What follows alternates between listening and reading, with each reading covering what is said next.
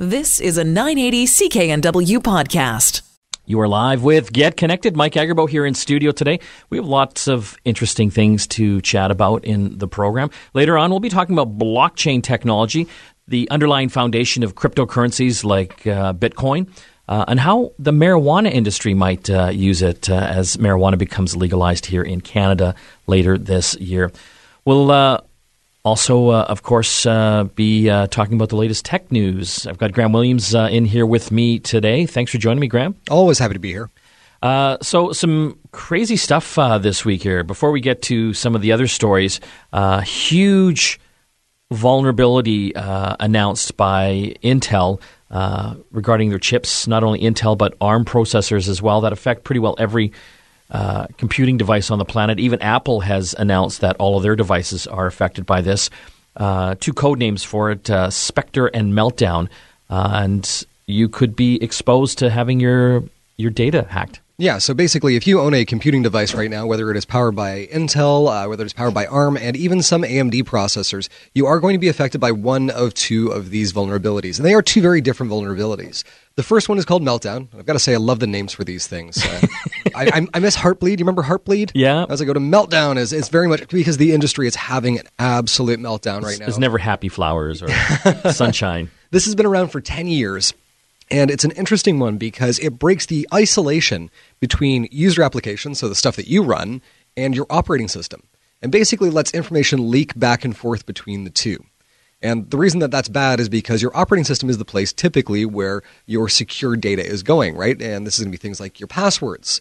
So when Meltdown gets in between these things, it can intercept this data and send it off to uh, you know, people that you don't want to have it, or it could use it in malicious ways. Something called a privilege escalation. So on your computer, you're a, you're a user, and when you use your password to do things, you can be a super user. Well, this can let ordinary applications that shouldn't have the right to do things on your computer do things that they shouldn't do. Everything from uh, changing your passwords to locking you out with uh, cryptographic software. This one's a, a pretty big deal right? Like it, being able to insert yourself in between the user layer and the operating system layer and get that stuff, that's a really big deal. And there are software patches for this. So Linux, uh, Mac OS, and um, and Wait. Windows are all being patched. Mac OS actually was already patched in advance. So if you have the latest version of Mac OS or iOS, you are protected. Did against, Apple already know about this? Uh, yes. So this was, this is one of those things that was actually reported correctly to everyone, and so uh, companies have known about this in advance. We're learning about this now because this is actually good security practices. You learn about it as patches are being rolled out. Unfortunately, the second that you start to roll patches out, We've got to tell people about it. So the the secret there is that you don't want the bad guys knowing that there is an exploit because this exploit was actually found by security researchers, um, and there are not, at Google. At Google, and there, yeah. there, there are not many security uh, uh, flaws. Sorry, there are not many exploits out there in the wild for this right now. But the problem with this is these uh, these fixes basically have to reroute the way that memory is treated. So instead of it being close onto the onto the processor in the operating system, it's now being rerouted sort of down the block and back again. Is this going to slow things down? It's going to slow things down. Now, if you're an end user, probably not. So uh, we're actually seeing with the latest patches, it's not slowing things down that much for end users. There will be some slowdown. Um, you know, people are saying between uh, you know five and ten percent, which I mean, if my car went five and ten percent slower, I'd be pretty ticked off right now. I feel like I've been sold a bill of goods. Uh, the real problem is in enterprise applications, and I've got a lot of friends in enterprise. So big companies and big computing. Big companies, Amazon Web Services, all of the stuff, the backbone of the internet, uh, the things that you know our computers connect to to do things online. And I've had some friends this week who have been absolutely uh, just freaking right out, if I can use the term. Um, we're going to go through a lot of bottles of scotch this weekend because uh, we saw with some applications up to a 70% performance decrease. What? Yeah. Wow. Yeah. So something, uh, you know, a process, a, a keygen process that usually would take around 14 seconds was taking 25 seconds, which doesn't sound like a lot. But when you're repeating those processes hundreds of thousands of times over day after day after day, the, the lag on this, this builds up. Yeah. And, you know, I've been told by a number of people, you know, they're, they're placing frantic orders for new blade servers because they need to basically spin up capacity that they didn't have before. So this is a big deal. Um, so that's Meltdown. Uh, Spectre is Unfortunately, oh, that's okay. That's just one of them. that's just one of them. Spectre's even worse. Okay, uh, because Spectre actually gets in between uh, protected layers between programs, even programs that follow sort of best practices for security, and sometimes following those best practices um, actually makes it worse. So this is one thing that has to be uh, has to be patched on a on a, a program by program basis. This one Meltdown will be dealing with for the next little while. Spectre, we're going to be dealing with the specter of it uh, for years to come. This is this is a big deal.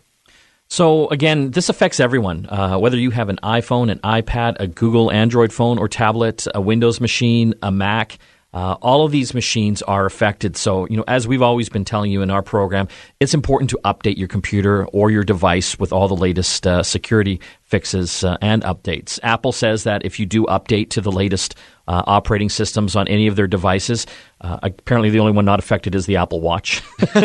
uh, you will be apparently okay. Uh, Google says uh, that, again, if you've updated to the latest uh, Google Android operating system Uh, or security patches, uh, you will be fixed. Microsoft has already rolled out patches uh, for Windows. They are recommending, however, if, if you do have third party antivirus or security software programs, you update those first before you update the operating system. So, you know, check with the type of machine you have or operating system you have on whatever device.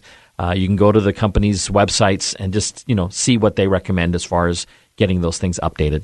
Yeah, so it's going to be a big deal. Keep an eye on your security updates for the next little while. Actually, you know what? For the rest of your life, this is it's it's not a joke. the rest of your life, you need to be keeping on top of security updates, no matter what. Whether it's Meltdown, whether it's Heartbleed, whether it's Spectre. Uh, I, I, know a lot of people who will say, "Well, you know, I don't update my phone because it slows it down." Um, that's typically not the case. And look at it this way: uh, a phone that's slightly slower versus a phone where your passwords and your banking information are being leaked I'll let you make that call, but I think the common sense approach is stay up to date.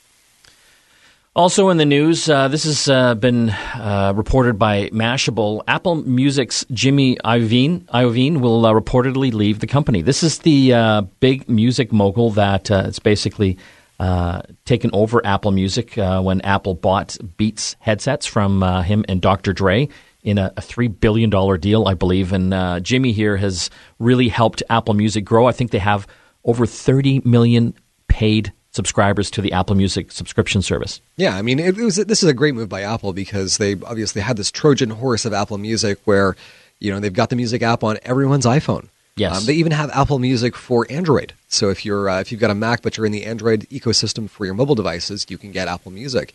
And you know there was a, there was a lot of talk when Apple Music launched that it was going to fail, it would never catch on, it was the next Zune, uh, and of course Apple does what Apple does, which is just barrel on despite the criticisms, and they end up with 30 million paid subscribers, rocketing past a number of their competitors. Um, it's not the number one on the market. You know? Spotify is. They've announced that they've hit 70 million, which is amazing. Yeah. And I mean, here's the funny thing is like a lot of us have both Apple Music and Spotify for different reasons. And I'm paying, you know, basically 30 bucks a month so that I can have Apple Music and Spotify shared between me and some close friends and family. Um, and, you know, you know, we, we've talked about this before. You used to spend 30 bucks on a CD every couple of weeks. Well, now I've got pretty much every song in existence whenever I want it for $30 a month.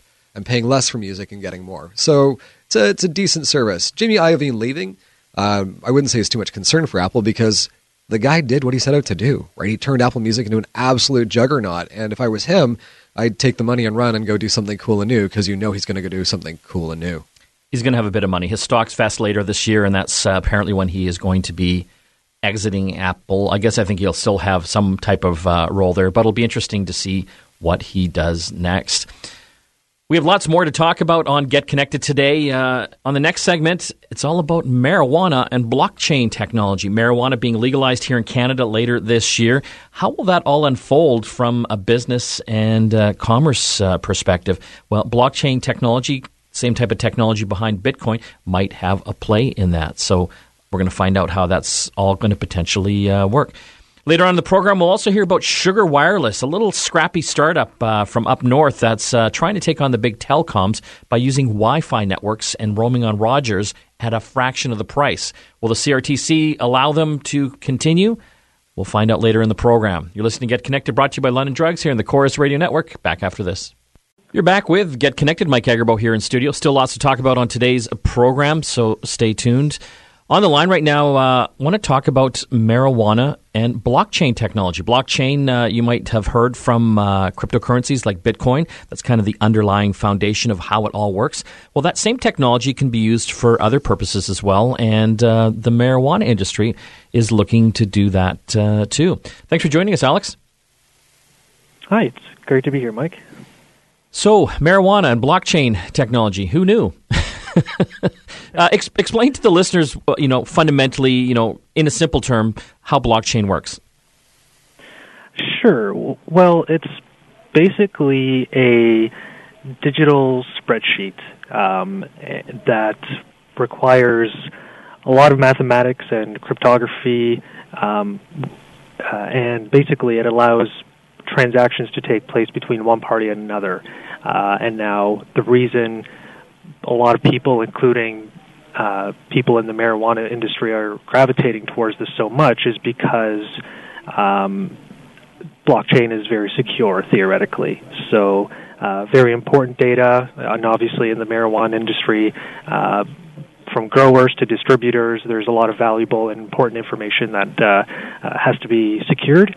Uh, so blockchain allows people to do that. Uh, so essentially, um, a blockchain transaction begins with one party just sending another party uh, data, and um, basically through that, um, th- so this could be deeds or records or anything like that, um, and then basically the transaction is um, broadcasted from a uh, uh, through a peer-to-peer network uh, through computers.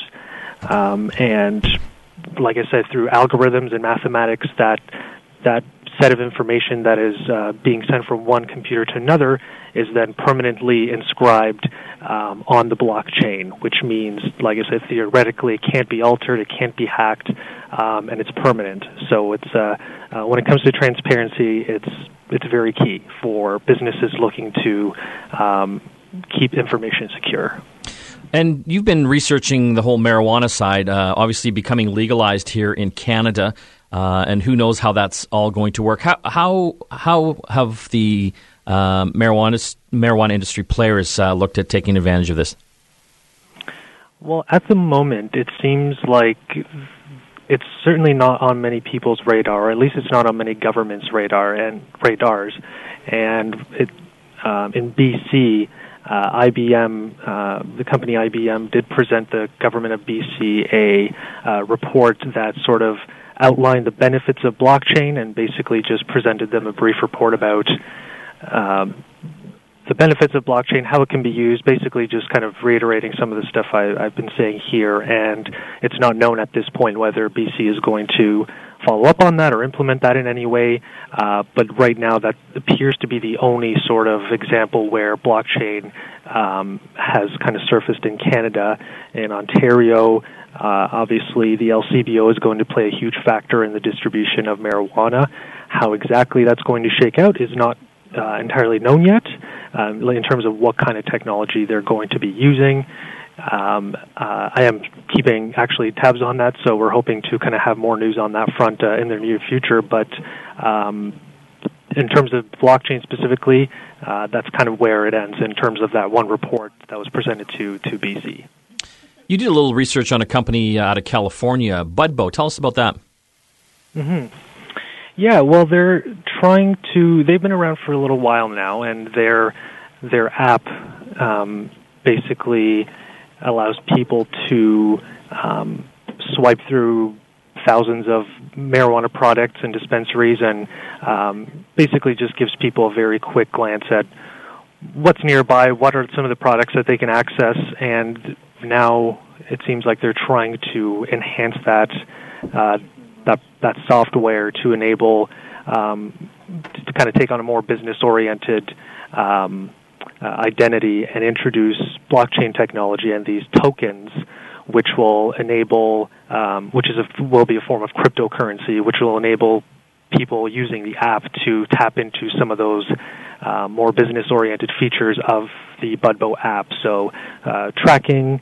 Uh, tracking where their product is going, where it's coming from, um, where it's being sold to, and these tokens um, they're hoping to, uh, and it's not entirely clear how they're going to sort of enforce this or, or kind of get people to jump on board, um, but they're hoping that these tokens, that people will buy into these tokens, um, which will enable them to access some of those functions of the of the app.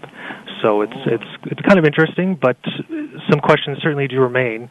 Um, and now on top of that, the uh, kind of uh, the, the, news coming out of the United States about uh, um, the uh, shift. Jeff Sessions' um, uh, kind of new regula- regulations around pot, which kind of uh, adds more power to uh, the federal government and, and how they actually um, uh, prosecute, um, um, how they kind of roll out new rules around marijuana. So there's kind of a, a, a shift in direction there. Uh, that might, I don't know, have a negative effect on, on how this new technology rolls out in the U.S., but, uh, but we'll see what happens.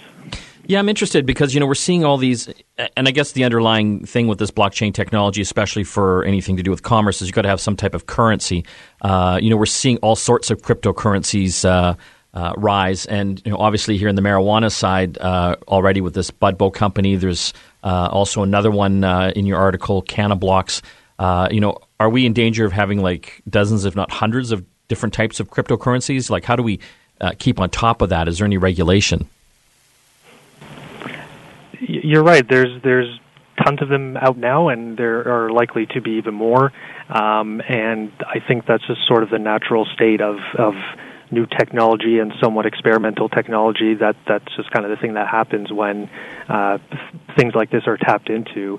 Um, and I think uh, when it comes to sort of being prepared and, and ensuring that we're on top of things, um, I think blockchain is a, is a big part of that because it does have the potential to um, enable to to kind of deliver that security, and um, it's it's already like I mentioned, it's being used in many industries already, um, banks, governments, um, other tech entrepreneurs. So I think once that once the actual blockchain technology is kind of um, once it evolves and is really kind of when people have a great good a better grasp of it, um, I think that's when you're going to see sort of a much more legitimized um, view and and kind of have your that's when you're going to see people really embrace um, cryptocurrency and blockchain as a whole. Uh, but you're right. Right now, it's kind of um, all over the place, but uh, I think slowly but surely we will get to the point where um, it is embraced. We're talking with Alex Coop from itbusiness.ca, fantastic uh, website for all your uh, tech business business news. I want to thank you for joining us, Alex. Well, thank you very much for having me. When we come back from the break, we're going to be looking uh, at the red hot real estate markets in Vancouver and Toronto and how technology is helping keep track of that. Back after this. You're back with Get Connected. Still more tech to talk uh, on today's uh, program. I want to talk about a, uh, a wireless service, a telecom uh, that's trying to compete with the uh, the big carriers out there, but uh, without laying down the infrastructure. Sugar Mobile. They are basically relying on people's home networks and then roaming agreements with Rogers. They've been kind of shut down by the CRTC this year, but they're hoping to get a new ruling on that coming up in March. On the line, we've uh, got our friend uh, Rose Behar from Mobile Syrup, a, a, great website for all your mobile news and smartphone needs. Thanks for joining us, Rose. Thank you very much for having me. Wanted to talk about uh, one of uh, the startup uh, carriers, kind of a unique one uh, that's in the news again, Sugar Mobile. Explain to the listeners what Sugar Mobile was all about. So Sugar Mobile has always been kind of a scrappy presence in the Canadian telecom market it used a backdoor trick to become one of the very few wireless resellers in Canada by using Rogers roaming network for wireless coverage for its customers while relying primarily on a Wi-Fi based solution for its main ne- network. So its argument is that its Wi-Fi network is its home network and using the Rogers roaming network anything off of Wi-Fi is roaming. Of course, Rogers wasn't very happy with that, and after a, a sort of tussle and uh, request the CRTC in March 2017, the CRTC decided that this approach couldn't stand. But in an unusual twist, the Minister of Innovation later in June ordered Canada's telecom regulator to rethink that decision. So Sugar Mobile is still hanging on. And right now it's come out with a blog post that's promising more data, guaranteed lowest prices in Canada, and continuous improvements in 2018. Though it's still pretty unclear whether the Telecom Commission will uphold its decision, um, sort of banning the use of, of Sugar Mobile or not. Uh, they're due to come out with a decision on that in March this year. That'd be interesting because that could open up the floodgate to a whole bunch of other one, you know, of these little scrappy carriers. Absolutely. If the decision is overturned or changed in any way, uh, basically, if it's decided that wi- Wi-Fi networks can be included under the definition of a home network, then that could change everything for wireless reselling in Canada. It would be a major difference. But to make this thing work, they have to be able to roam on like a Rogers or one of the other big carriers. Absolutely. And that's not going to happen unless the CRTC mandates that uh, a wireless, a Wi-Fi based network or a Wi-Fi first network does count as a home network. Um, as it stands now, that's not how it looks. And so, of course, Rogers, Bell, and Telus wouldn't uh, agree to that sort of plan. Um, and that's why there are very few uh, wireless resellers in Canada as it stands right now. So, kind of interesting. So, when they say it's a Wi Fi first network, like what infrastructure are they really putting out there? They're just relying on your home network and other Wi Fi hotspots for their phones to work. Well, that's the thing. I mean, it, it, they don't have really physical infrastructure. And what the um, CEO or the founder of Sugar Mobile, Samer Bishay, argues is that um, software, uh, software services and software as a network should be considered in the future of, of wireless as um, legitimate infrastructure. It still does take building, but it's just not physical building. Yeah, it's kind of weird. I mean, do you think that's fair to companies like Rogers? Like these guys can just rely on your, you know, their customers' home networks to be identified as a, a network, and then Rogers has got to bear the brunt of that because Rogers has to pay for all those infrastructure costs. And that's the major question at hand. Rogers, Telus, and Bell, they all argue that um, that it's not fair to them to to put out that sort of um, investment into their actual physical infrastructure, and they also argue that there will be less reason for them to invest in their physical infrastructure if something like this decision is made in favor of Wi-Fi first networks. What's your what's so your gut tell you? My gut tells me what we're likely to see is that I don't believe uh, the CRTC will sort of overturn its decision, but I think it is an interesting step forward in at least considering a new way to have more wireless resellers in Canada, and perhaps in the future um, there will be a decision that that mandates some some aspect of it so that that Bell, Rogers, and Telus um, are compelled to actually sell or resell their their wireless through wireless resellers. Because there's a lot more of those in the U.S and that is a kind of a bigger market force. But as it stands in Canada, um, Rogers, Bell, and Telus aren't compelled to to have to um, sell their their wireless network uh, usage. So I think that probably will come at some point in the future, but I don't think it will be through this decision. Talking with Rose Behar from Mobile Syrup, all about uh, Sugar Wireless, uh, kind of a, a scrappy uh, telecom startup. We'll see uh, if they can make it uh, this year. Thanks for joining us, Rose. Thank you very much. When we come back, more tech to talk on here on Get Connected. You are back with Get Connected. Mike Agerbo here in studio. We still have lots more to talk about on today's uh, program, including our app of the week with Christina in a little while. I want to talk about the real estate industry now and how technology is helping uh, disrupt parts of that. And I think it does need a little disrupting. On the line, we have Mandy Kovacs from IT World Canada. Thank you for joining us. Thank you for having me. I uh, wanted to chat about an article uh, you did in itbusiness.ca about uh, a real time a real time sales solution that is disrupting uh, the real estate industry. Uh, something called Sailfish. Uh, explain to the listeners what it is and what it's disrupting. Right. Yeah. So the, the both the program and the company are called Sailfish. and it's really a web-based sales solution for everyone from developers, builders, and even real estate sales agents. Um, and it, so how it works, it, it's a platform and it basically virtualizes the, the sales um, of new homes because I mean generally how you buy them is that it, it's either by lot or um, by house design. And so you either choose a design that you like and then you find a lot that fits it or you choose a lot that you really want and you buy a house based on whether it fits or not.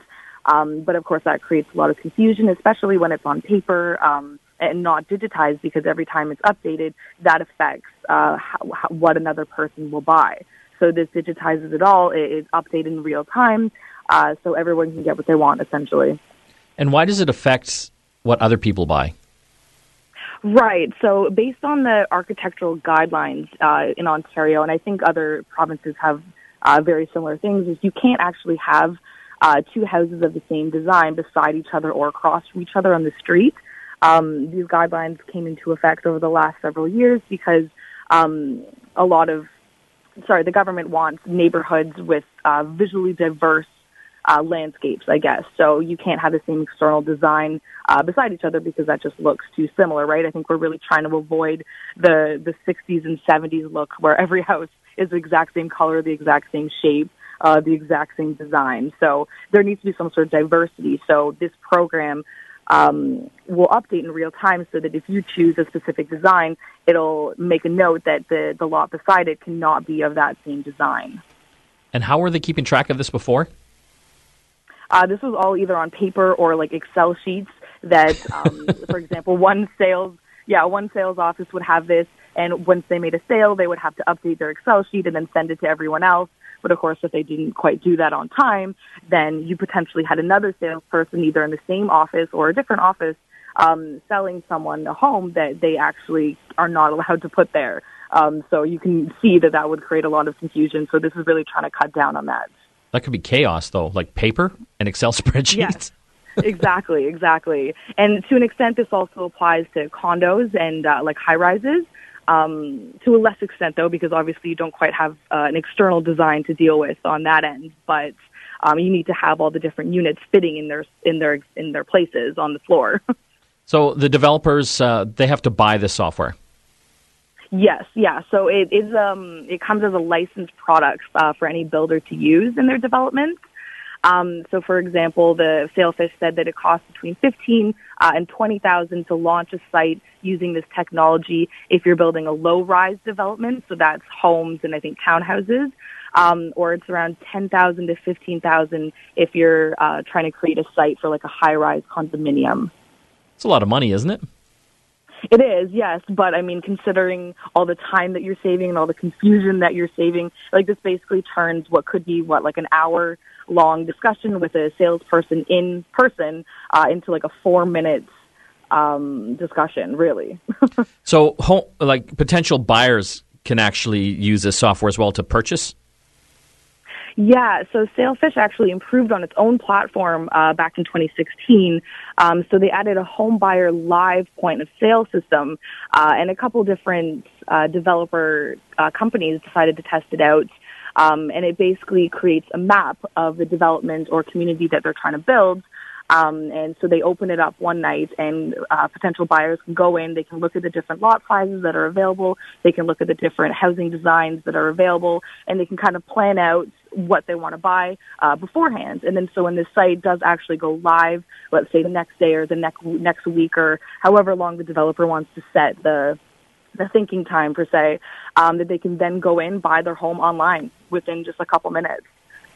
And so people are spending hundreds of thousands of dollars just buying a home online.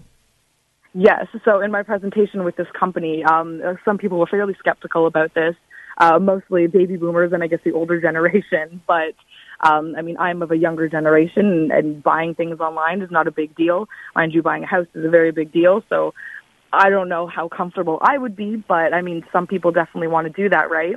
And this also lets you uh, buy a house wherever you are. So, for example, if you're on a business trip, but um, you want to buy a house in Toronto where there's a lot of competition, you really have to be on the ball. Um, if you're on a business trip in Denver, like what are you going to do? But this will actually allow you to log on to the website as long as you have the right link and actually buy the house without even being there in person. Why haven't we seen more disruption like this in the real estate industry? It seems like they've been pretty closed uh, for many, many years.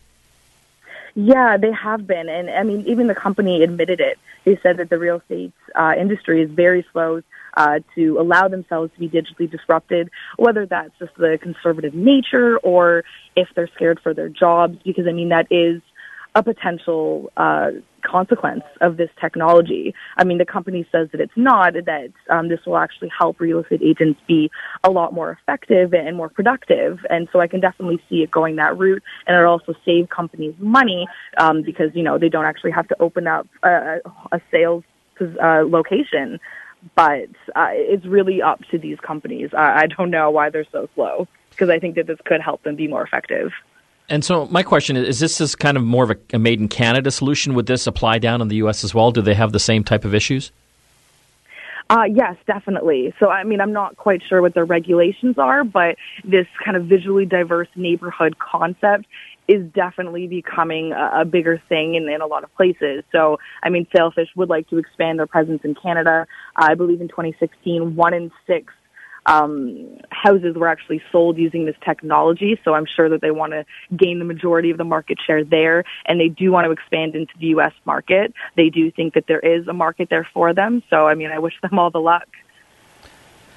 We're talking with Mandy Kovacs from uh, IT World Canada, and uh, all about uh, disruption in the uh, the real estate uh, industry. I want to thank you for joining us today. Thank you for having me. I appreciate it.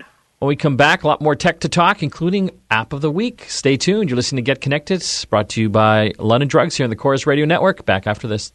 You're back with Get Connected. Mike Agerbo. I've got my friends uh, in here with me this week, Graham Williams and Christina Stoyanova. Don't forget to check out our app show every Sunday at 10 a.m. on CKNW. It's also on a number of other Corus radio stations, uh, similar times, but check uh, the listings uh, on yours. We uh, talk all about the world of apps. So everything from smartphones to tablets to smart TVs. Uh, we give you all the latest and greatest uh, to really take advantage of your devices. And speaking of apps, it's App of the Week time with Christina. What do we got?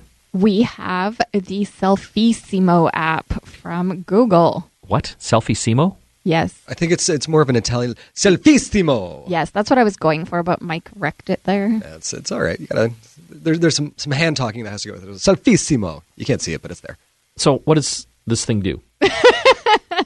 He's never going to say Self selfies. I'm sure. Yes, they are selfies. It's kind of like a photo booth. So you set up your phone and then you strike a pose, and it will take a picture every time you're still. Oh, sorry, what? yes. So you can move around just like in a photo booth. You know Yeah. how you're posing and stopping and it snaps a picture? Yeah. This one will snap a picture every time you're still so it knows that you've struck that pose. That golden moment. That golden moment, that's right. It takes them all in black and white just like a an old school photo booth. You almost need uh, like Austin Powers sort of running mo- uh, dialogue in the back of your head, like "Yes, yes, give me a little bit more now. Okay, work it, work it. No, There you go. And it does actually give you little uh, encouraging uh, little encouraging bits of text when you uh, take a picture. Vogue, strike a pose. Yeah. What's it called again? Selfimo? Selfissimo. Selfissimo. And I imagine obviously it's Google's for Android. Is it iPhone as well? It's iPhone as well. This is part of their app experiments uh, initiative where they're just making apps and experimenting with different types of technology. So check it out and then give them some feedback. How is that different from Google just making things and then stopping making them when they don't work out? Um, it's kind of the same thing. Okay, they just give it a fancy marketing. Okay, Yeah. cool, got it. We're just spinning it positively now, Ma- There, there Graham. is. Yeah. Just want to give a shout out to the Get Connected uh, team. We will be down in Las Vegas all next week, so check out our website, uh, getconnectedmedia.com. We will be posting uh, some fun stuff there. Consumer Electronics Show is one of the biggest tech trade shows in the world. 175,000 tech geeks go down there to check out more than 20,000 new products that are going to be released in 2018 or announced anyway. And we'll be covering all the latest and greatest tech trends, everything from from blogs to videos. And uh, hopefully, we live through the week because it's very tiring. It's a long set of days. I'm really looking forward to augmented reality this year. I think there's going to be a lot of really cool stuff. You know, there's some great stuff in VR last year, but uh, I think being able to sort of see past the glasses and include the real world in the reality experience is, is going to be kind of a, a cool thing. Christina, what are you looking forward to? I look forward to the entire show, but uh, the drones have been getting more and more interesting over the years. Yeah, they actually have little drone zones, uh, these things that are kind of fenced off uh, with wire mesh so that they don't run amok across the entire uh, floor. Uh, they're going to, I think, uh, have on display again a, uh, a drone that can carry humans Yeah. as well. Yes. There was one last year. You couldn't really fly in it, so I'm wondering if they've uh, made any progression on that to actually put a human in one of these and try it Would you would you uh, test it out yourself? No, I put Graham in first because he's smaller than I am. I'm, you know, I've eaten too much over the years, so I think it probably wouldn't even lift off. Send in the drones. Send in the dr- hey, look at that. well, looks like that's all the time we have for the program. Don't forget to hit our website, getconnectedmedia.com. Like I said, we're going to be you know, filling that all up with uh, some great tech goodness all next week from the Consumer Electronics Show. We also have our weekly contest there. I believe we're giving away a Dell uh, convertible laptop, so that is a fantastic prize in itself. Forget Connected, it's Mike, Christina, and Graham logging off. We'll see you again next week or even tomorrow on the App Show. Tune in.